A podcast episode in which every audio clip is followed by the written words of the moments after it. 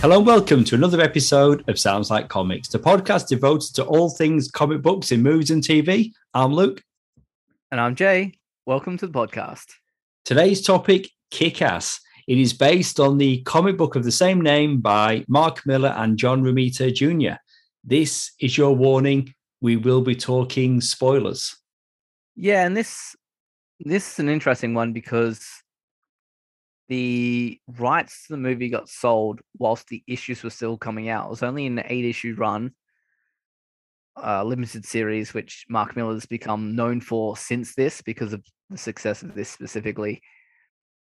But because of the talks and putting together the movie, the last, I believe it was last three issues, but specifically the last two issues massively drawn out. The huge delays in them coming out one at a time. Um, because it was issue six. Well, I think it was like a three or four months uh, delayed, which for something that was coming out about every month, every six weeks, like you felt that you're like, whoa, that took a while to come out. Like hopefully the second, then the last two come out at a regular pace, and it was like seven or eight months for issue seven, and then I, I think it was all uh, they just kept holding off that final issue until almost. I think the trailer was out for the movie when the final issue finally dropped, and I was like, "What is?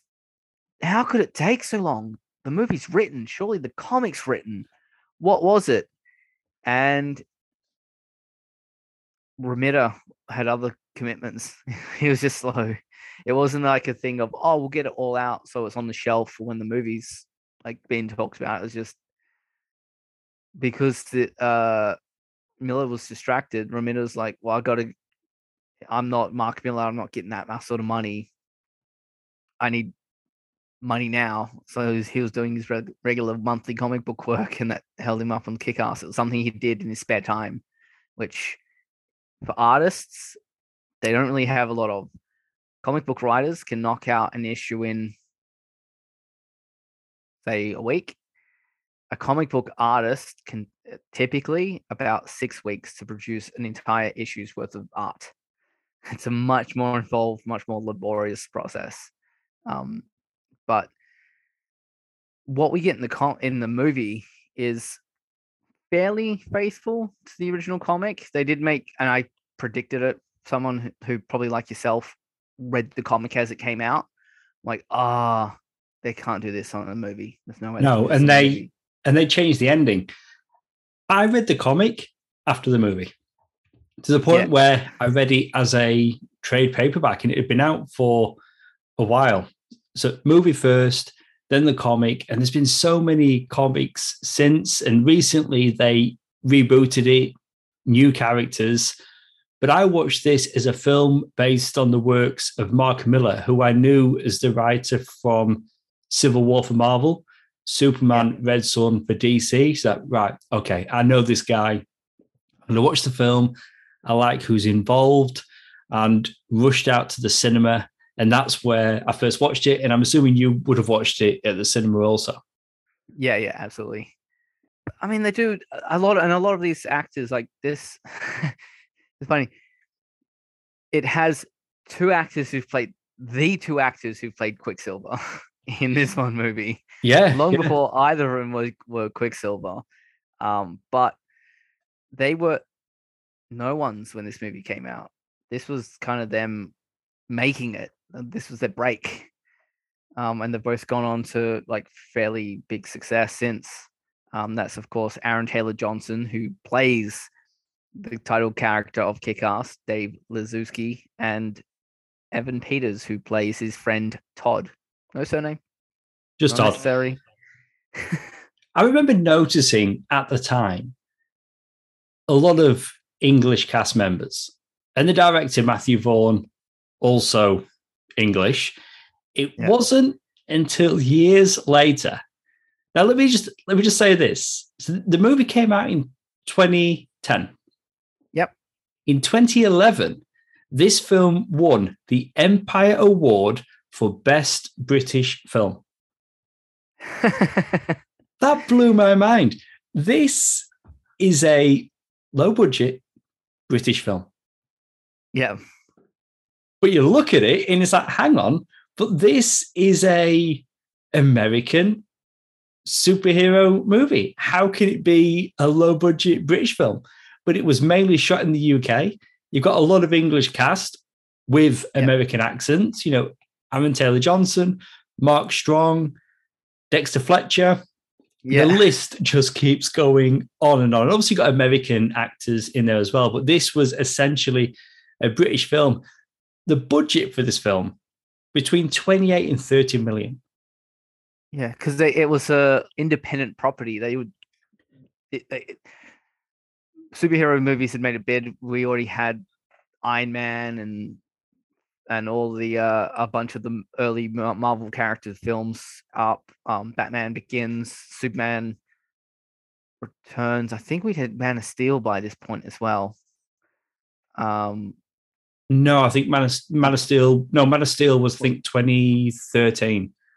Okay, so but we had all the uh, uh, most of the uh the Chris uh Christopher Nolan Batman movies. I think we had two of them by this point.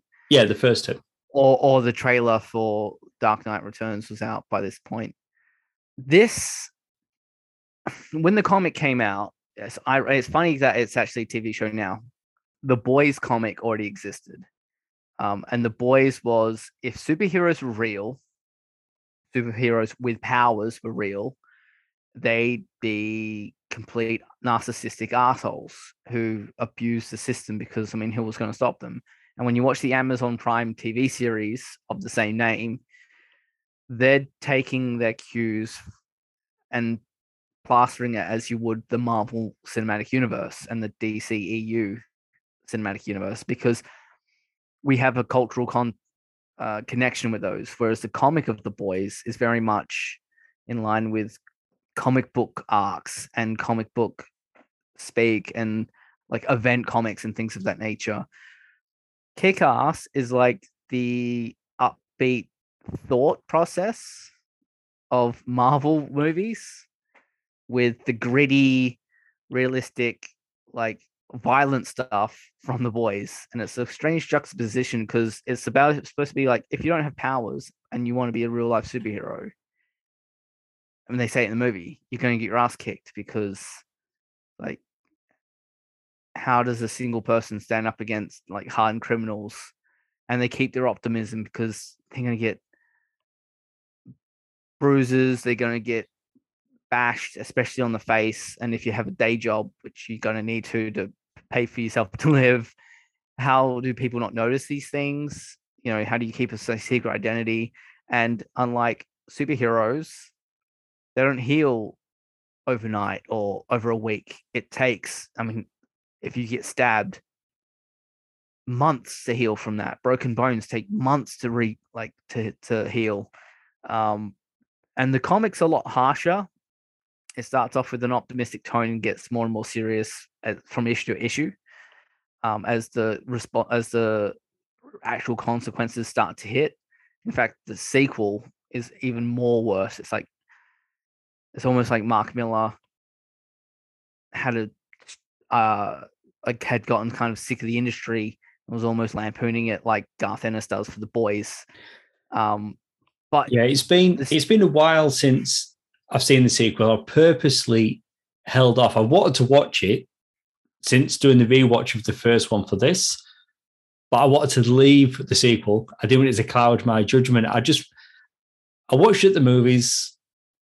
I bought the Blu-ray, so I've seen it twice in total. I remember with that, I found it really odd at the time. Jim Carrey distanced himself because of all the violence. Well, you kind of knew the movie you were making, but anyway, that's that's the other movie. but Matthew Vaughn didn't direct that one, so even though the main actors come back, yeah, I'd need to go back and do a full rewatch of that.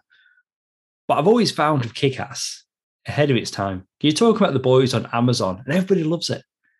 And I yeah. think if Kick-Ass was to come out now, but it at the time, there'd been maybe two Iron Man movies, an Incredible Hulk, and that was it. Whereas now, for them to do kick ass, I think the response would be very different. Because going back to when this film first came out, it did generate some controversy for its profanity and violence performed by a child. The movie was well received by both critics and audiences, and over time, it has gained a strong cult following since its release on DVD, Blu ray. As you mentioned, we did get a sequel written and directed by Jeff Wadlow. Matthew Vaughn did produce it. That came out in 2013. The main players from the first movie did come back. And as recent as December 2021, Matthew Vaughn revealed that his gritty superhero movie is being rebooted.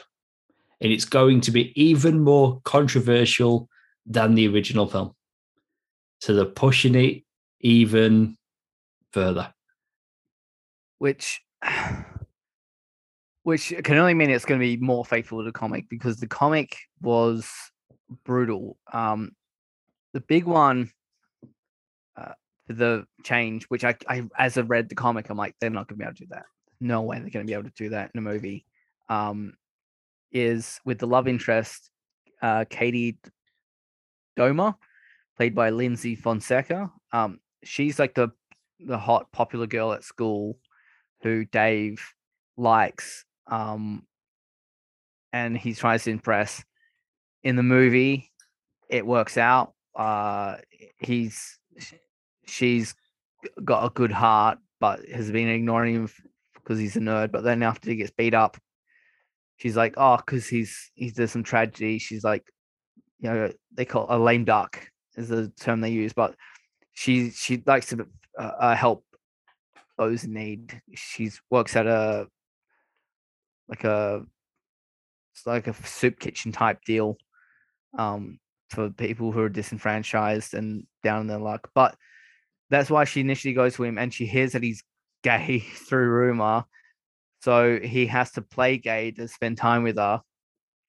Although they don't, thankfully, they don't do it all campy because that would age terribly. But I knew that they were going to end up together. Or in the comic, when she when he tells her what it is, she's angry before the betrayal. Um, has one of the jocks beat him up, and then texts some sexually explicit stuff to him as like rubbing his face in it, of like "You'll never get this." And I'm like, "There's no way they could get away with that in the cinema." Never, never get away with it. Um, even now, I don't know if you'd get away with that in a cinema release. Streaming service, absolutely. The boys have proved it. Other things have proven it. HBO yeah. series proved it. I'm glad not in the cinema. I'm glad that's not the way they went with the film. And Mark Millar has come out and said because the endings are different. He prefers yeah. the ending of the film. Yeah, over the comic. It, it feels upbeat. Like the other big change is Big Daddy in the movie played like beautifully by Nicolas okay. Cage. Before we get to all that, like let me just finish up. So I, I, mentioned the budget for this film was 28 to 30 million, box office 36.2 million. So again, this is a British film that came out in 2010. The following year, the big British film or the big comedy, The Boat That Rocked. Have you seen that movie? Yeah. So just to put it in context, a year before The Boat That Rocked, we got Kick Ass, which had a budget that came under 30 million. The Boat That Rocked cost 50 million. I mean, how they pulled off this movie for that budget, but it clearly did well enough. I mean, not quite 100 million, but it did well enough for them to greenlight a sequel. Unfortunately, it wasn't as successful. But just those comparisons, I was looking, okay, see if this is a British film that came out in 2010, what came out the following year? And again, surprised to find it was the the boat that rocked. Yeah. You mentioned the comics were still coming out as they were making this movie. The screenplay was written by both Matthew Vaughn and Jane Goldman. And if you're familiar with British chat show host Jonathan Ross, Jane Goldman is his wife. And she also awesome. wrote X Men First Class, which was directed by Matthew Vaughn. They've worked together on quite a few projects. Yeah, and Matthew Vaughn also directed Secret Service. Oh, sorry, The Kingsman, as the movie was called, because he and Mark Millar are actually good friends. Yes. Oh, Kingsman, The Secret Service. That movie is incredible. The sequel, I thought was entertaining enough. Not as good as Yeah. that first. It was a lot longer. It was a tighter film, the first one. But we're getting The Kingsman, a prequel. And apparently, Vaughn is planning on doing Kingsman 3, and it's going to complete Eggsy's story. I'm very Yeah. much looking forward to that. But I guess you talked about it a little bit or was alluding to it. So, so this film, it was rejected by every studio that Vaughn and Millar approached. Vaughn ended up raising the budget at a dinner party and he made the movie independently. Vaughn ultimately sold the movie to Universal for more than he had originally asked them for. So there you go. but then all the studios wanted it because they were put off by the main thing that people have an issue with was Hit Girl saying the C word. That was it. She was too young for using that language. And after the studio saw the first cut of the film, they asked for more Hit Girl. Unbelievable. Unbelievable. Yeah. She was the reason they were reluctant to make it in the first place. You mentioned, or we both mentioned a couple of times, artist John Romita Jr.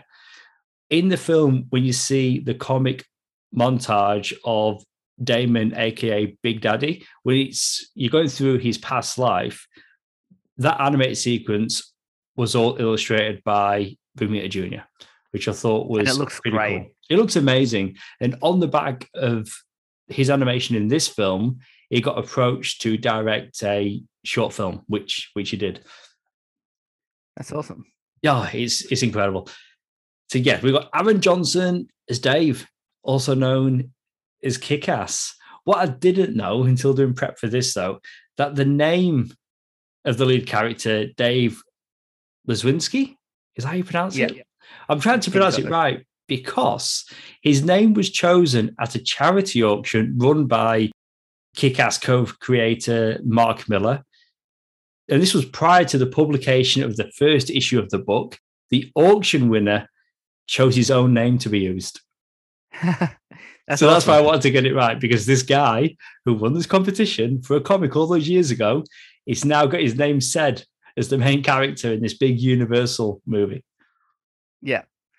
Um, yeah, Big Daddy, uh, Damon Macready, Nicolas Cage, who, when he's in costume as Big Daddy, Adam West Batman. Oh, honestly, from the first moment I heard him, incredible.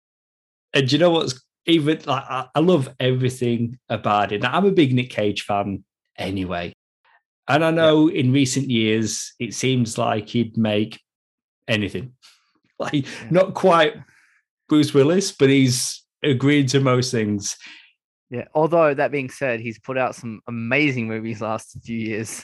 I mean, some bonkers movies as well, like Willie's. Is it Willy's Wonderland?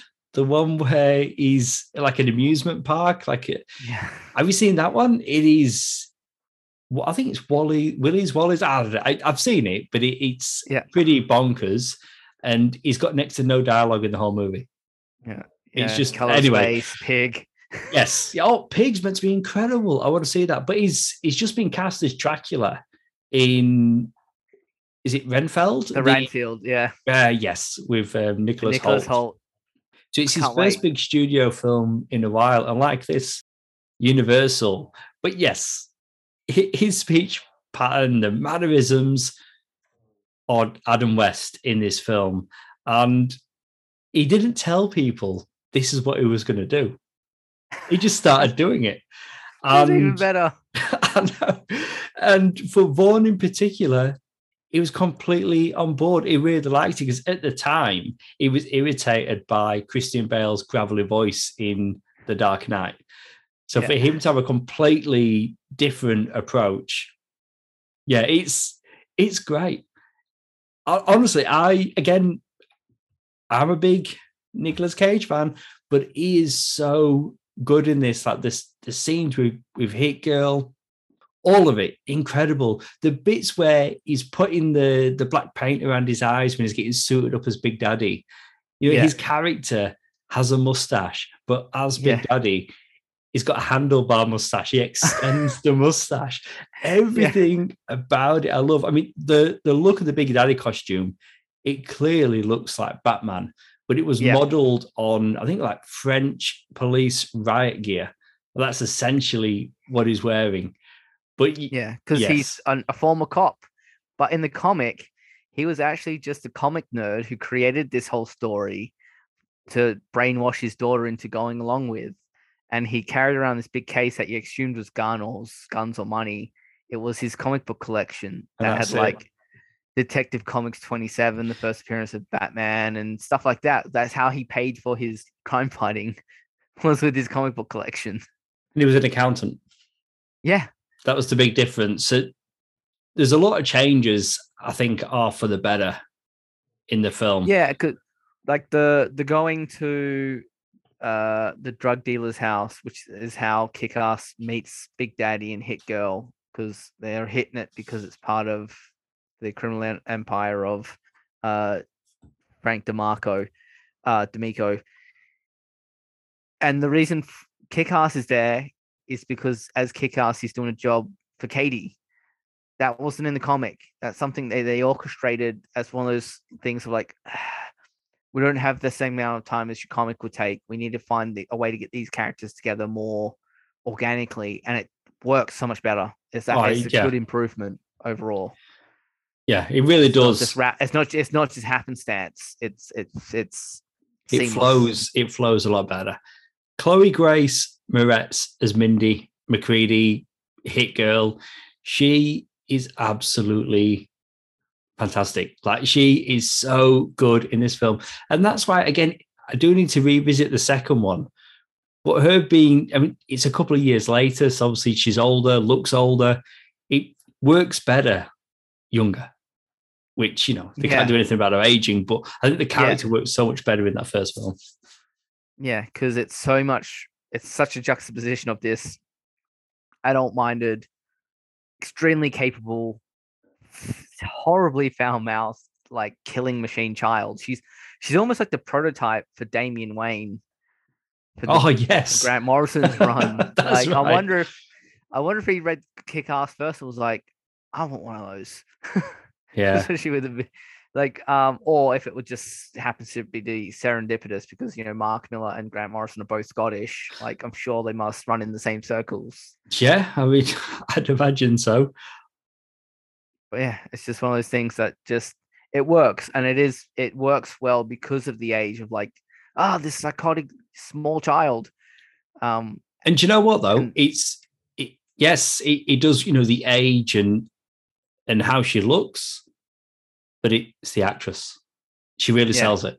Like she, she sells it like so well. You know, I mentioned they tried shopping around this movie to other studios, and several of them were given the same ultimatum.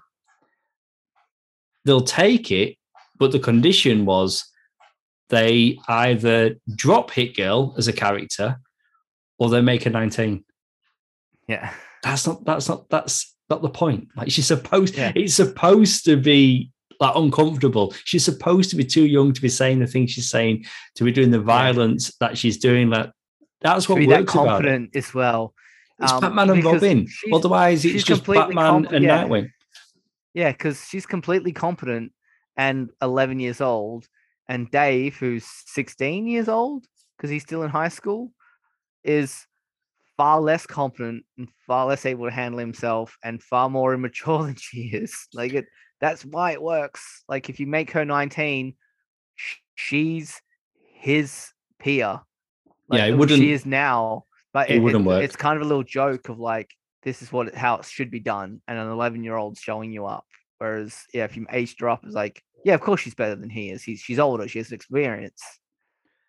Um, you know, of the actors, playing high school students, only one of them was actually still a teenager, and it was Aaron Taylor Johnson. He was 19 when they shot this film, playing younger, but he was 19. Oh, of course, Because the actor was 19. Class, was a, a teenager when he made super bad, but by yeah, this and the other actors, Evan Peters, like they were all older, so it was only Aaron Taylor Johnson.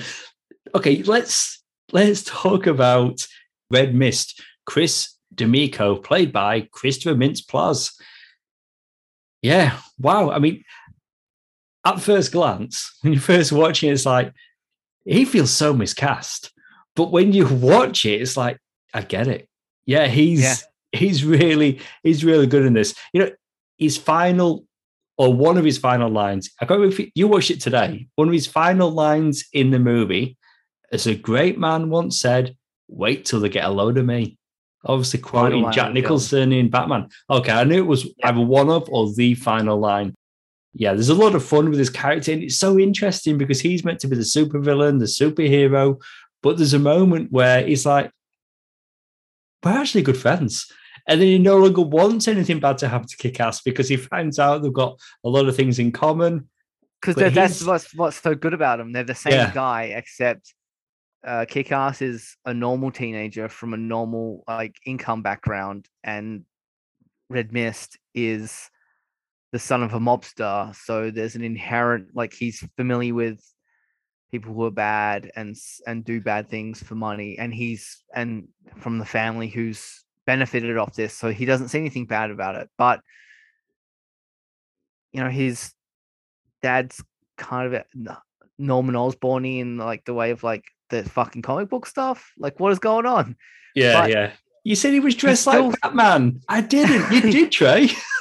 Yeah, oh, you yeah. did, yeah. I never said Batman. Yeah, but Oh, that's I think that's why it works because he never had the courage to do what Kick-Ass does, but he finds an excuse to do it for a terrible reason, but it does work. And he gets his dad to flip the bill. Like I get my Batmobile, the Red Mist mobile, like a sweet 2008 G Ford GT 500 Super Snake, but it works because of the fact that they are the same person. I mean, they even go to the same comic book store, and he tries to approach him earlier on in the And movie that's it, yeah.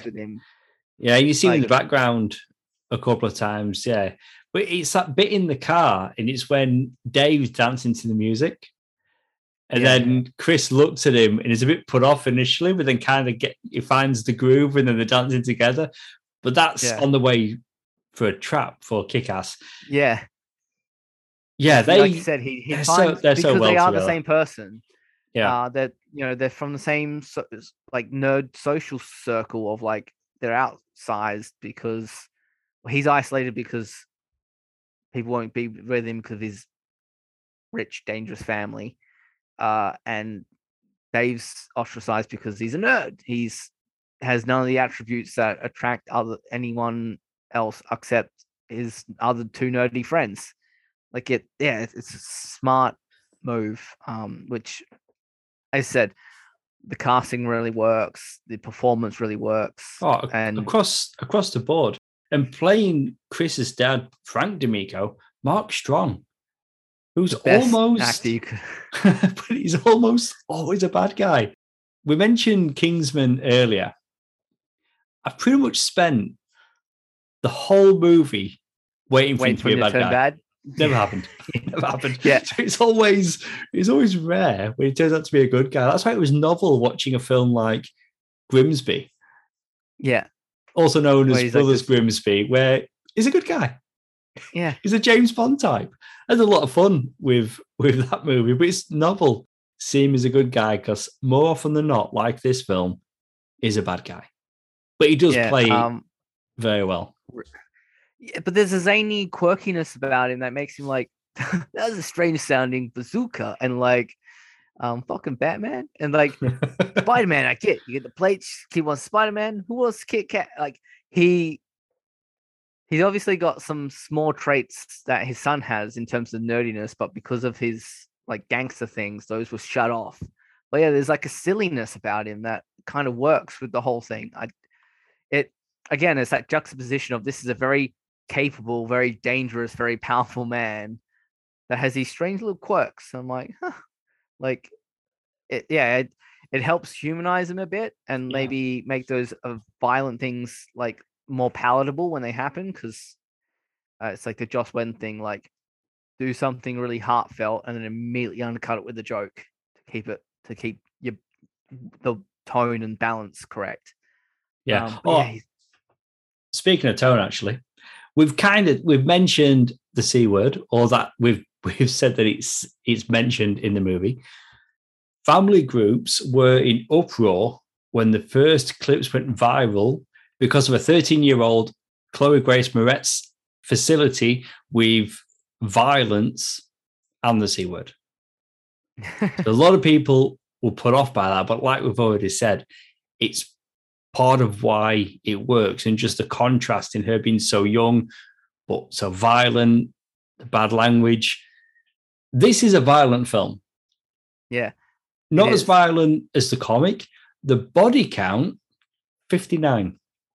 There was a lot of death in this movie. High. You've mentioned the the bazooka, and and with that, the film starts small because the idea is that it's going to be more gritty. It's meant to be in the real world.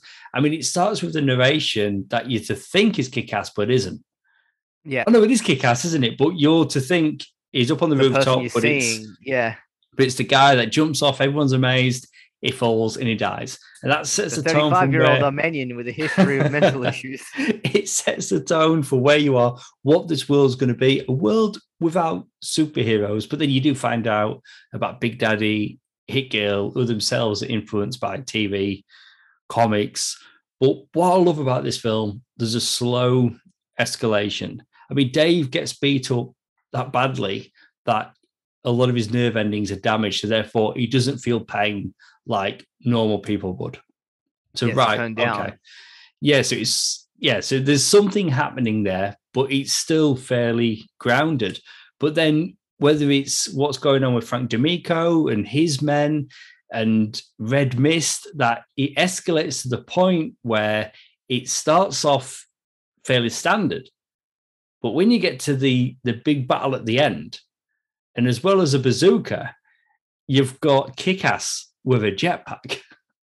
With two Gatling like, guns on it. with two Gatling guns. But it, you, you, had to go on that journey. Like you, you couldn't did, yeah. go from the opening to the jetpack. You just couldn't. Yeah. But I love yeah. that slow escalation. So every time I watch it, I always think the same thing. You watch the movie from the beginning to the end, and when you get there, I feel as though it earns that ending. Like it's yeah. big, it's ridiculous, but we've gradually, you know, whether it's the quirky characters, the dialogue, the visuals, it gets sillier and sillier and it gets bigger. And it yeah. allows them to have the ending that they have. Yeah. And the uh, choreography as well, the, the action set pieces get bigger and uh, better put together as well. You start off with Kick-Ass, who can't handle himself, so he's taken a pretty big beating and ba- barely surviving, and they get and he gets slightly more competent, but not competent. Um, and then he meets Hit Girl, who easily t- dispatches a group of people who are going to whoop him. yeah, yeah, she starts cutting, cutting off limbs. Yeah, but it's still small. It's just like because she dispatches them so easily because they're so nobodies to her. And then you get your big Big Daddy scene in the warehouse, and you see that's competence. Like that is yeah. Like, and, and as I said, each each time you go into an action sequence, it gets bigger and more stylized and more effective, and the choreography like and longer. Like, they really do. You don't have your best scene in the middle. It's it works its way up. It it does. Like something it, it, it earns it. It escalates. But even some of the smaller things, when you get kick ass. I mean, essentially, when he first goes out, he does get his ass kicked, and then he ends up in hospital. And but from that, when he's he's coming back and he sees a guy getting beat up in the street, and he goes and protects him, and people are attacking him, and there's witnesses, and there's just there's something powerful about that. That he is yeah. just a guy in a suit, and, and it's it's what you like all these movies to have, like whether it's a Marvel movie, DC, or something like Kick Ass, is have those superhero moments, have those moments those memorable moments. And Kick Ass yeah. does have a lot, and him protecting that guy outside the diner is definitely one of those moments. But then, yes, the bigger ones you're talking about with Big Daddy in the warehouse, you've got the strobe lighting, I, each, it's all played camera. out. Yes, it's all played out beautifully. But it's worth noting what's talking about these scenes, though the music and talking about really? the score. Mm. This this movie has three composers credited, and yeah. The really interesting one to note is John Murphy. Okay, the music during the rescue scene, I just mentioned it, the one with the strobe lighting. Yeah. That music is Adagio in D minor by John Murphy, but it was originally written for and featured in the Danny Boyle movie Sunshine, which came out in 2007. That, that movie, it, I'm like, I recognize this. This is well, that's it. this movie. That movie also starred Mark Strong. And there's another example of that. The song composed for Big Daddy's raid in Frank D'Amico's warehouse is based Very on stylized. In the House in a Heartbeat. The song was originally used in 28 Days Later in 2002, again in 28 Weeks Boyle Later in 07, and was composed by John Murphy. There's some slight ah. changes, and the name of the track is different. In the movie Kick Ass, the track is called Big Daddy Kills. But it's a variation, but almost, I mean, it's very, very similar. See, it's yeah. one of those things that I remember the first time. It's the same. First time I was watching Kick Ass, he's like, I really like this, but it's familiar. Well, I knew it from 28 Days Later. And then yeah. the strobe effect scene. So again, there's three composers. John Murphy, I don't know if he's credited because they use some of his music, which I'm assuming he owns. Like there's yeah. other movies, a smaller movies. So you can imagine that he didn't have to give his rights up to a studio, so maybe he does own that. Other composers, Henry Jackman, who worked with Vaughn, I believe, on X Men First Class. I'm pretty sure Jackman yeah. composed that. And yeah, again, and there's there's other composers. So it, it's one of those things where it's not an expensive movie, not by Hollywood standards. So it's almost like you know, whether Vaughn has been leaning on his friends a little bit, like, hey, what can we do here? But however the music it doesn't have to be original. About, I just need yes. I just need you that like uh, like to get this across. However it came about, I'm so thankful for it because even though hearing that and knowing that it's not original to this film, the score is phenomenal. The score and the soundtrack, the music choices, like mentioning that the jetpack scene and you get Elvis Presley. Yeah. There's so many, there's so many good songs. I mean, the, the title songs right at the beginning of the movie, you've got the song by Mika. And the the movie is just chock full of great scores and music, which yeah, absolutely adds so much to it. Like everything they were doing in this movie, they were doing it right. Like, because again, yeah like finding out all these years later, this is a low budget British film, where it was for all this time you thought it was a decent sized Hollywood movie. Yeah, and I, even I thought the same thing. I'm like, oh, there's no way this was small budget. Like they'd proven superhero movies could make large budgets 10 years before this one came out. Like, surely, surely this had a decent budget on it. Like, I mean, know, we wouldn't like, oh, you want to throw away 30 million? Yeah, you can throw it our way. But for a movie, for though, a movie these yeah. days, this movie would cost easily 100, probably more towards 150. Oh, like, yeah. More, so many more times the cost it actually got. My and for the quality of the the cast, the director, the music ability, like this was firing on all cylinders. The only thing that's aged poorly, really, is the CGI on the jetpack at the end. It's not terrible. It's just that's where they didn't have the budget to do better. But like, it, they had I to think, make do. I think for me, I do recognize that. But I, I, I know we're close to doing our rating. I I love this film. I have done yeah. ever since that first viewing. So I, yes, I recognize what you're saying there, the visuals at the end, but this movie had earned my respect. I had enjoyed the ride. So I'm like, yep, okay, whatever, doesn't matter. just gonna yeah. get on and enjoy the rest of the movie. But uh, if you're gonna rate this out of five, pretty high. Um, probably four out of five, I'd say. Um, the only things that really take away uh, are just we've seen things come out since this, which is which because of this have been able to push further. That's the only weakness this movie actually has is it was the first. It was the first and had to do it the hard way. Whereas these days, as we both said, they'd have had a larger budget. They they would have been freer to do certain things um, differently. Uh, I mean, the makeup effects and the special effects they could have gone bigger and more bombastic. Um, tonally, some of the things could have been uh, more nuanced. They could have had a longer runtime, even the sort of things that they wouldn't have been able to. They had to make it slit. Uh, they had to. They couldn't have any fat on this. No, it's not all trimmed yeah. off.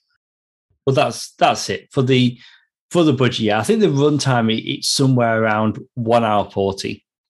So it's yeah. um, it's it's a decent. I wouldn't want it too much longer. I wouldn't want it too much longer because you'd be padding it out. But I just think that they they could have taken some. These days, they might try some more expensive things, some practical things. Like I think I'm pretty sure these weren't squibs and things of that nature for the wounds. I think pretty sure this was the post production splatter, which is apparently very common now. Um, because if you need to do multiple takes to get the action, you don't have to take all the time to clean up. Ah, uh, yes. Reapply all the squibs and that kind of stuff and mend the costumes and then go for a second thing. So it's quite common for them to use this now. But again, this was early days of that kind of tech. So it looks more effective now. Um, but Matthew Vaughn's also a bigger name. He could insist on practical um, for that kind of stuff. Like, I will make it work. We'll get it in one. Trust me.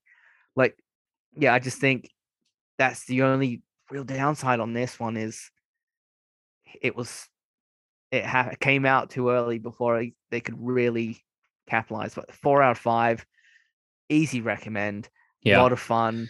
It's it is violent, so it's not something you want to watch with uh, younger children around, but it works on every level. It, it it really hits squarely exactly where they're aiming. As I said, no no fat on this. Perfect application. Um, and Matthew Vaughn shows why he like when you watch Kingsman, like why that especially that first one it works so well is because yeah well, yeah yeah Kingsman is very very polished. I I'm just going to come in with a full five, a full five. I recognise the points that you've made, but there's just something about them financing themselves and just making the movie that they wanted to make. And I I love it. Every viewing I've had, I could just go back and watch it now. I get so much enjoyment out of this movie and it and it's all of it like it's a well put together movie the actors the passion that obviously everyone had which is yeah it's, they, they could pull it off everybody is making the movie that they want to make and it is such a joy to watch each time and like in the opening you're talking about the comic and i'm glad they have changed the ending for this film it's a much better ending much more of a hollywood ending it's yeah. it's I just love it. I, I could just just sit and listen to the to the score or the soundtrack on loop, just watch the movie again. I get so much joy out of this film. I can't believe it's taken us this long to actually review Kick Ass, honestly. I thought we'd have done it yeah. way before now. But um yeah. And I'm yeah, sure there's the many more thing, there's many more examples of things we've not got to yet, which we shall. Yeah. The one thing I'll say about the comic ending, which is it's just a line of dialogue which I understand why it wasn't added because it brings the t- the ending like yeehaw they just finished it off takes it away a peg but in the comic when they finish the final raid to take out uh, Frank D'Amico um, afterwards when they're about to separate um, or, or whether they, they're, kind of settling down a little bit. Hit Girl says, "Okay, it's all done. You might, can I get a hug, please? I've just lost my dad." And it's such a poignant line. Like she just had to get through it. Like in the comics, she's doing cocaine in the elevator because she's psyching herself up. Oh, like, yeah, we we didn't even talk about it. Like we, we talked about the the action and and the score, the music they used, the death of Big Daddy. Yeah, incredible. Yeah. In his and wh- dying, I didn't realize in his dying moments, he's giving Hit Girl instructions on how to take down the bad guys. His tactical knowledge. His and tact- I, I just was watching. Yes. I didn't realize what he was yelling out because I was too caught up in the scene. But this time when I was watching, I'm like, wait a minute. He said telling her what she needs whilst he's on fire. Whilst he's on fire, whilst he's dying. But and this is the thing, like, and you always hear about this, like whenever you'll watch something, movie, TV, doesn't matter. And then you'll get like a long list of other actors they either wanted or approached or whatever that may be other actors were talked about. They obviously weren't with Nick Cage. I am so glad, not just being a fan of Nick Cage, but he's so suited to this film. And Cage has such a personality on and off camera. And in that moment, like he goes so big, like he's going not quite face off, but he's almost going full Nick Cage. The way yeah. that, yes, is giving tactical instructions, but the way that he's screeching and oh, I just it's yeah. you, uh, you believe because he's got to get he's he's in pain and he has but he needs to and so which is why he's yelling in such a way but he's also got oh, the, the wherewithal yeah. to be like I need to get over the sound of the gunfire so she can make out what I'm saying. But he's it's doing important. it in a way that only Nick Cage can, and he really yeah. sells it so well. But it just really speaks to the character. Like in his dying moments, is looking out for his daughter. I mean, yeah, the opinion could be, well, he spent the whole film putting her in harm's way, but he's at the same time, he's oh, it was just yeah, it was yeah. a great moment. But, but yeah. again, as well as you've got the you've got the visuals, you've got the performance, but then you've got that score. It, it's just yeah. everything comes together perfectly, and it's moments like that that just has me just absolutely loving this film same. I I got to agree. Well, that's it for our episode all about Kick-Ass. If you'd like to contact us about this episode or suggest a topic for an upcoming episode, you can find us on Facebook as Sounds Like Comics Podcast. You've been listening to Luke and Jay, the guys from Sounds Like Comics. See you soon.